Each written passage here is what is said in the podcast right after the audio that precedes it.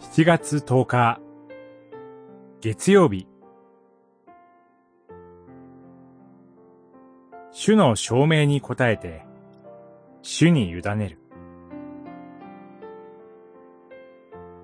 使徒言行録18章。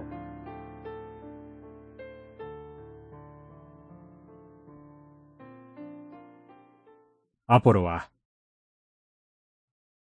すでに恵みによって信じていた人々を大いに助けた。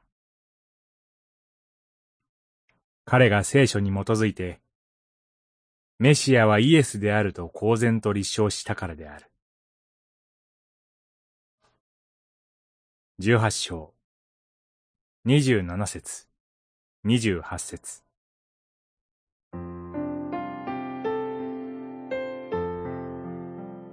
主の証明に誠実に応え、今後の心配事を主に委ねましょう。主はそれに応えることができるお方です。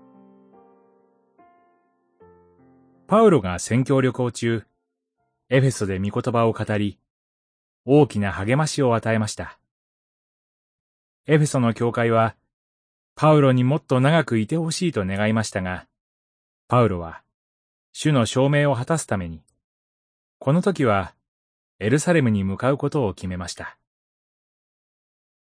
もちろんパウロは、エフェソ教会の人たちのことを心にかけて、自分が去った後に、主が支えてくださるように祈ったことでしょう。そこで、福音を受け入れて改心したプリスキラとアキラをエフェソに留まらせました。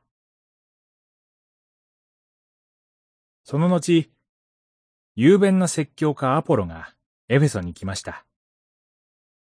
予想もしないことですが、これも主の尊い摂理です。アポロは大胆に御言葉を語り、エフェソの地を越えて教会を支えていきます。ただ、ヨハネの洗礼しか知らないことに、プリスキラとアキラが気づき、彼を招いて神の道を教えました。ますますアポロは豊かな働きをするようになりました。パウロの後、このように人を備えてくださった神はいかに素晴らしいお方でしょうか。皆さんが今置かれているところで主の証明に応えましょう。心配ごとに思いもよらない仕方で主は答え、栄光を表してくださいます。祈り。